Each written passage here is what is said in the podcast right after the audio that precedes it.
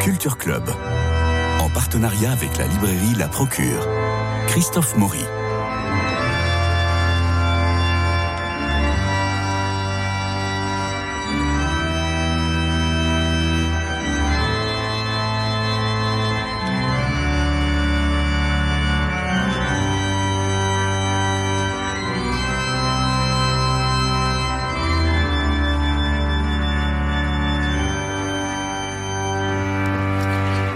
Quel avenir pour l'Église? Le synode se prépare. En Allemagne, ses conclusions risquent de frustrer, évidemment, puisque tout le monde y met ses envies et ses revendications. En France, l'Église est bien mal. Le rapport Siazé, la Covid qui a désaffecté les paroisses. Et puis, à quoi sert une religion si j'ai la foi et que je la cultive dans mon coin? Après tout, ai-je besoin des curés de moins en moins nombreux pour vivre pleinement mon bonheur, le bonheur? De psy en développement personnel, la palette est large pour éveiller ma spiritualité, d'autant que faut le dire, les religions sont douteuses, des dingues qui tuent en criant à la Wagbar, des talibans qui malmènent des femmes, le mot est faible. Des, théocraties qui s'érigent et des évangélistes qui appuient les élections de Trump ou de Bolsonaro. Tout cela tangue et on a perdu les fondements, semble-t-il. Alors, avec l'autorité de sa personnalité, Paul Valadier siffle la fin de la récréation. Il publie Éloge de la religion. Un coup de gueule aurait eu moins d'effet, car c'est bien d'autorité qu'il monte en chair, celle de son savoir, de sa méditation, de sa fidélité à une vie donnée. Père jésuite, on dirait aujourd'hui de spiritualité, ignatienne. Il évacue les à peu près qui polluent les discours des Ferry, Gauchet, Debré, pour ressentir l'esprit dont le débat sur la religion et d'abord la sienne, celle de l'Église catholique. Paul Valadier, bonjour. Oui, bonjour à vous. Jean-François Rode m'assiste pour vous interroger sur cet ouvrage décapant, non qu'il décoiffe par des formules chocs, mais qu'il donne une vision univoque et généreuse, je dirais. C'est un ras-le-bol qui vous a mis à votre table? Pardon? C'est un ras-le-bol qui vous a mis à votre table Un peu une indignation plutôt. Une indignation, ouais. Indignation devant ces appels à la spiritualité laïque, pure, à la fois pure aussi, délestée de toute religion. Or, une spiritualité qui n'est pas articulée sur une religion, elle tombe dans le subjectivisme et elle risque de se laisser conduire par des gourous. Et on sait ce que ça donne dans certains mouvements sectaires. Mhm. Donc, euh, je crois qu'il est tout à fait bon de rappeler l'importance des religions. Je dirais même simplement du point de vue d'un patrimoine. Elles constituent des richesses de savoir, de connaissances, d'espérance pour des millions d'hommes. Et donc, même si elles sont dangereuses par beaucoup de côtés, vous l'avez rappelé, je crois qu'il ne faut pas négliger tout ce qu'elle apporte à notre humanité et qui lui permet en effet de regarder l'avenir de manière un peu plus sereine que ce qu'on dit habituellement. Alors reprenons, parce que dans votre introduction, vous annoncez le plan du livre. Heureusement d'ailleurs, parce que votre éditeur a oublié la table des matières en fin de volume. Euh, merci Salvatore. Et donc nous avons cinq parties. Les critiques adressées aux religions, ce que signifie l'athéisme, distinction entre foi personnelle et religion collective, les spécificités du catholicisme en tant que religion structurée, et j'insiste sur le mot structurée, et les questions pendantes et graves actuelles. Alors l'actualité est accablante, vous l'écrivez, la religion n'en sort pas grandi. Vous dites, je vous cite, Ainsi, la mauvaise réputation redonne vie à un argument anti-religieux classique selon lequel les religions ne sont qu'irrationalisme, déraison et folie. Bien sûr, oui, c'est le, c'est le grand argument qu'on ressort toujours et l'actualité, malheureusement, donne beaucoup de, de traits tout à fait vifs et inquiétants. Vous avez parlé tout à l'heure des djihadistes, de l'islam, mais par certains côtés, les abus sexuels dans l'Église ont montré aussi que si les religions apportent le meilleur, ce que je crois, elles sont aussi malheureusement capables du pire. Disons, pas les religions en tant que telles, mais les, adeptes des religions, ce sont les fidèles qui défigurent souvent les religions. Hélas. Les religions en elles-mêmes, elles sont toujours magnifiques, mais ce qu'on en fait ne l'est pas toujours, malheureusement. Alors revenons aux, fondamentaux. La religion, latin reléguéré, qui rassemble. Et cette étymologie, vous revenez à Durkheim et critiquez au moins sept fois dans votre texte son idée que la religion est un lien social. C'est si grave que ça ben Parce qu'on risque de rabaisser la religion de la sociologie. Or, la religion, c'est au contraire ce qui ouvre une société à autre chose qu'elle-même. Donc je dirais par principe, on est, si on est religieux, on est anti-durkheimien. On ne peut pas confondre société et religion. Au contraire, la religion nous libère de l'enfermement social. On voit bien ça dans les régimes totalitaires, où le premier ennemi de la, du régime totalitaire, on le voit en Chine, c'est précisément la religion. Pourquoi? Parce que la religion nous dit, bah, vous êtes bien sûr citoyen, vous êtes chinois, vous êtes russe, vous êtes soviétique, mais vous n'êtes pas que. vous êtes aussi appelé à un autre royaume. Donc euh, vous dépassez la sphère proprement politique, et ça, les totalitarismes n'aiment pas trop. Alors, Paul Valadier, dans votre éloge de la religion paru chez Salvatore, euh, vous définissez euh, la religion euh, de façon très, très forte. je vous cite encore On a affaire à une religion dès que l'on trouve dans tel ou tel phénomène des textes tenus pour sacrés, une tradition qui les transmet au long du temps et les commente, une communauté ou un groupe structuré et rassemblé autour d'une telle tradition, des rites et des célébrations ordonnées selon certaines règles, des croyances partagées et tout un travail d'interprétation de ces croyances et de ces traditions. Donc je résume texte, tradition, communauté, rites, célébration. C'est bien cela? Exactement, oui, tout à fait, oui. Et il n'y peut pas y avoir de foi c'est un des points sur lesquels j'insiste beaucoup, sans s'appuyer sur tout ça. Parce que la foi seule vous égare, risque de vous égarer, et je dirais la recherche de Dieu tout seul peut vous conduire à découvrir euh, des zones tout à fait sombres dans votre psyché. Il faut quand même avoir lu un tout petit peu Freud.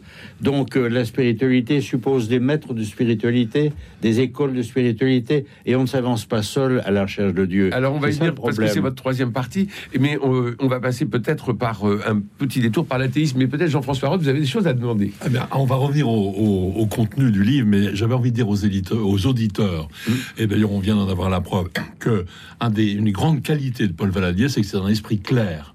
Il, ah est, oui. il est évidemment intelligent, il est évidemment très cultivé, il, mais si, et, ça se voit quand mais il pas une qualité, vous quand savez. il parle d'un philosophe, euh, on comprend beaucoup de choses, on, comprend tout. on a envie de, de, de, de l'interroger encore plus, etc. Mais ce qui moi me frappe beaucoup, et je voudrais dire ça à tout le monde, c'est que il, n'étale pas sa, je dirais, son savoir et, il, il ne, sait pas d'impressionner en, montrant qu'il sait très bien beaucoup de choses. Il explique, il veut faire comprendre. Il, il, Alors moi je dirais qu'il n'est pas pédagogue, mais qu'il a une autorité du verbe. Et ça, je la trouve. Euh, mais avoir un esprit clair, c'est une vraie qualité. Voilà. J'ajoute une deuxième chose. Si, oui, oui, oui, encore.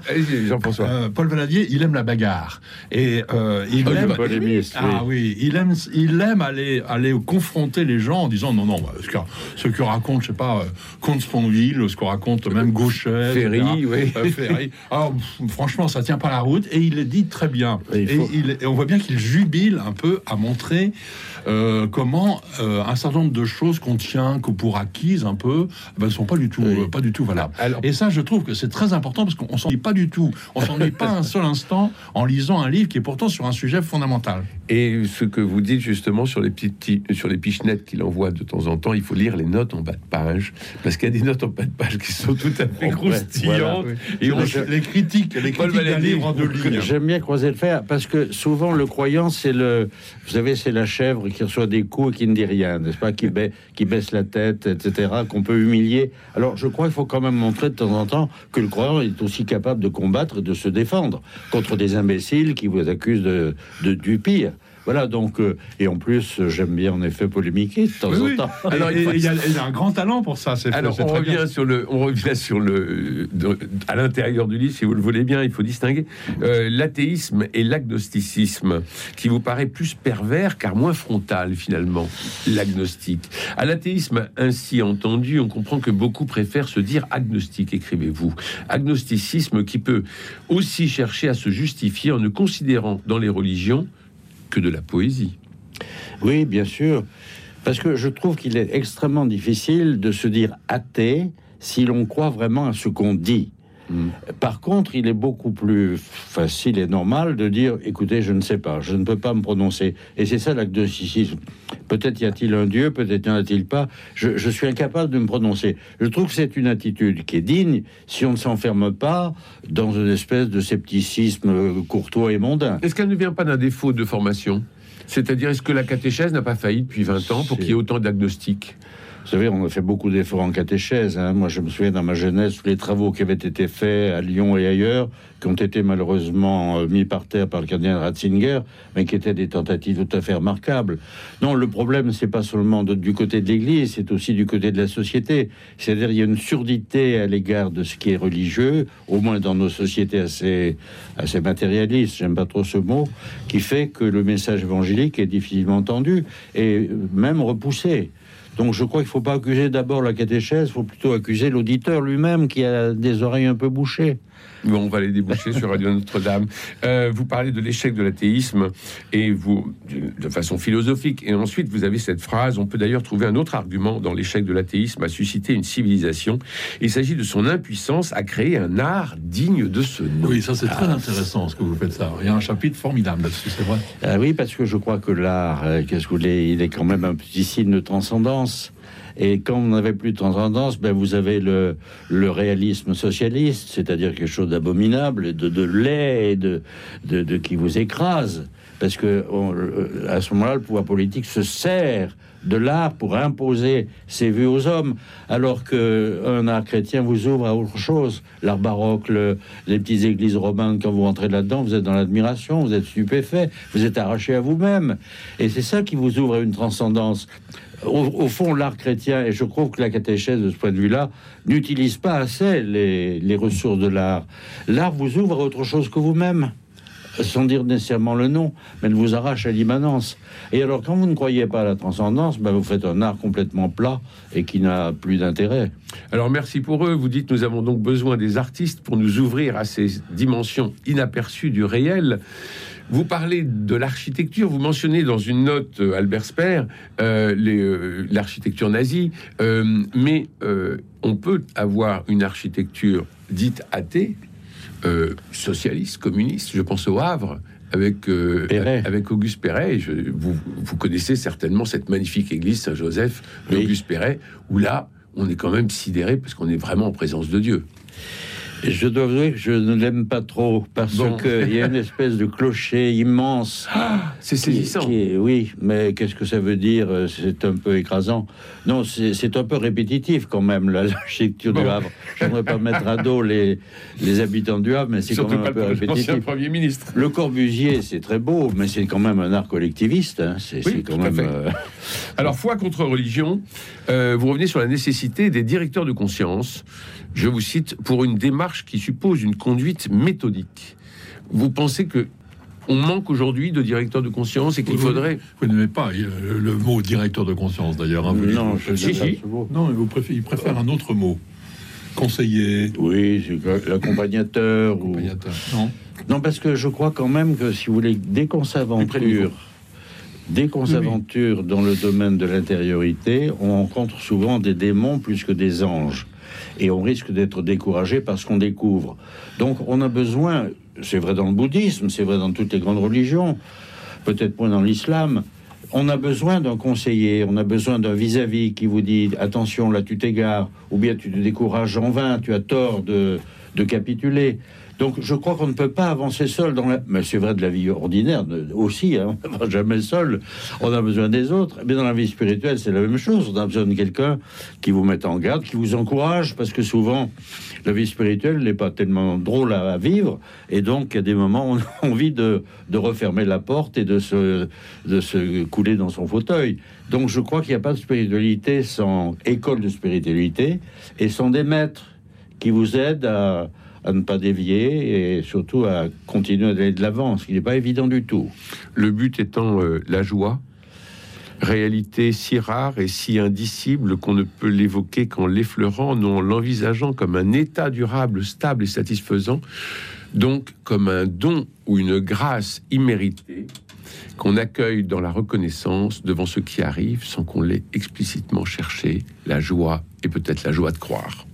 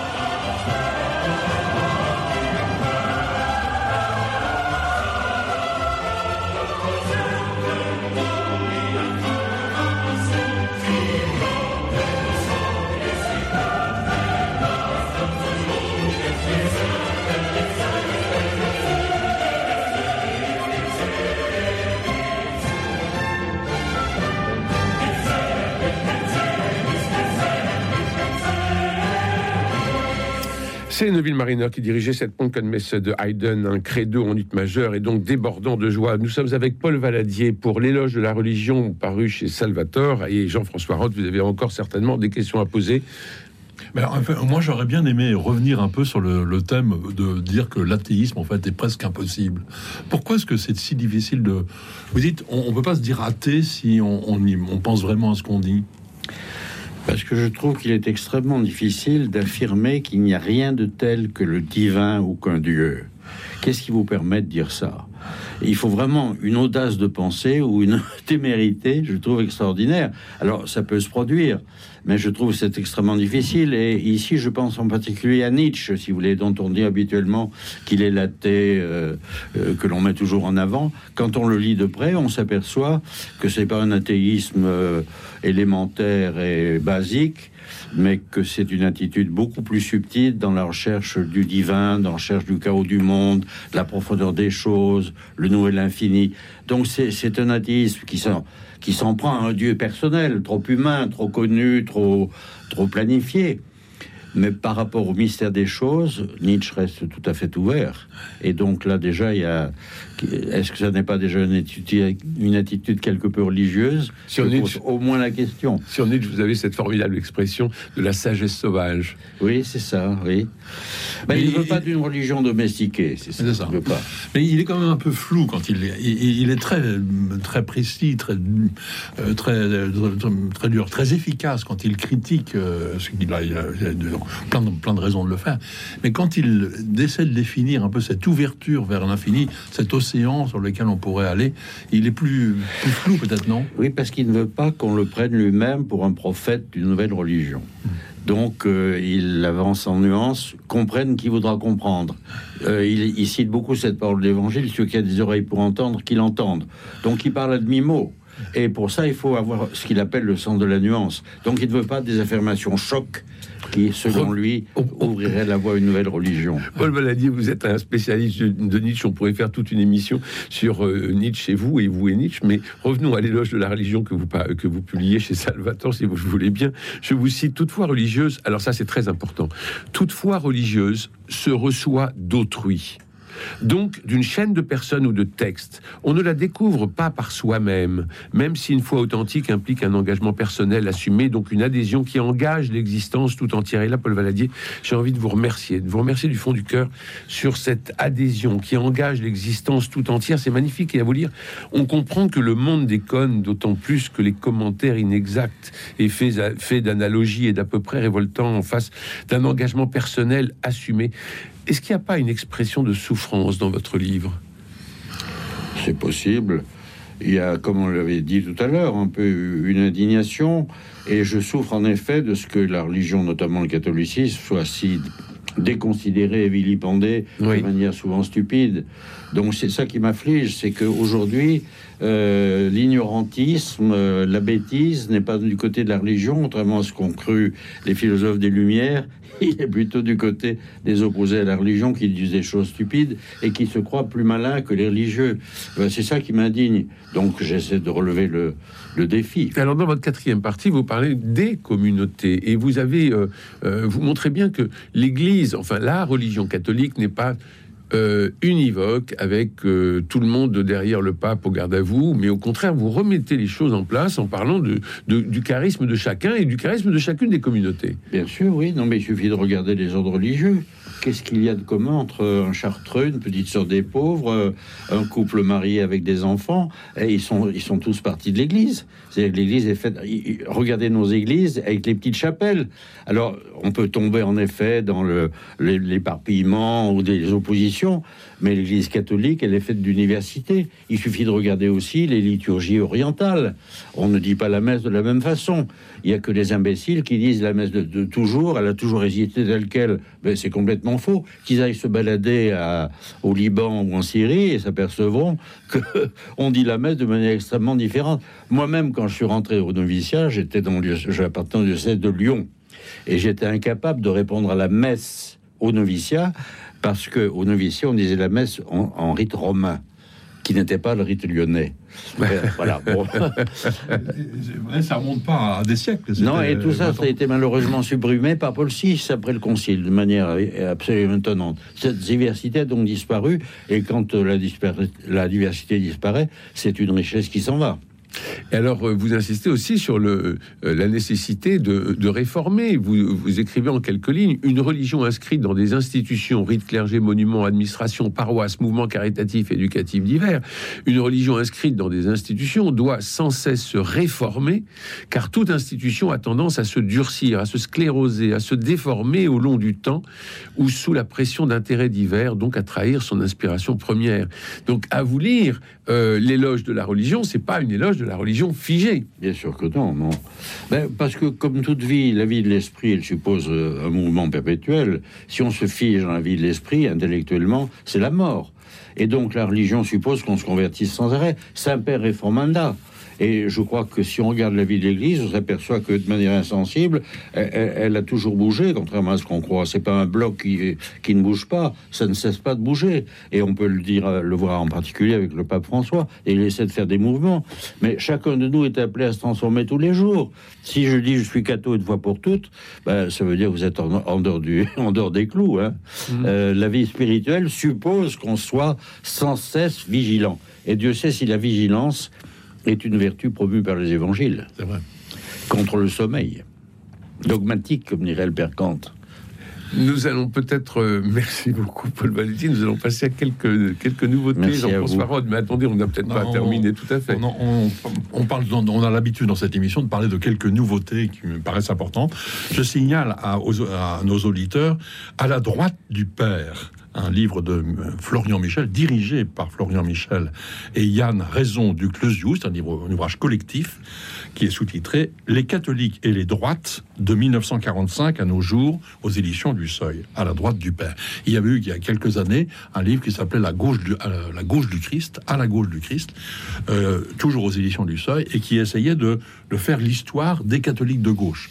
Et là, c'est euh, plutôt un livre en fait qui s'intéresse donc à la politique, à la place des catholiques dans la politique depuis 1945. Euh, Et c'est un livre euh, très savant, très très approfondi, avec une particularité que j'apprécie beaucoup. À chaque chapitre, il y a le portrait de quelqu'un qui représente un peu euh, le, qui, illustre le propos du chapitre. C'est très bien fait. C'est très. C'est intéressant de rappeler l'engagement politique aussi des, des catholiques et que ce soit de droite ou de gauche mais qui Surtout qu'en France, il y, avait, un engagement de il y avait bien sûr la démocratie chrétienne en 45, mm. mais il n'y a pas le même parti confessionnel que, dans d'autres pays.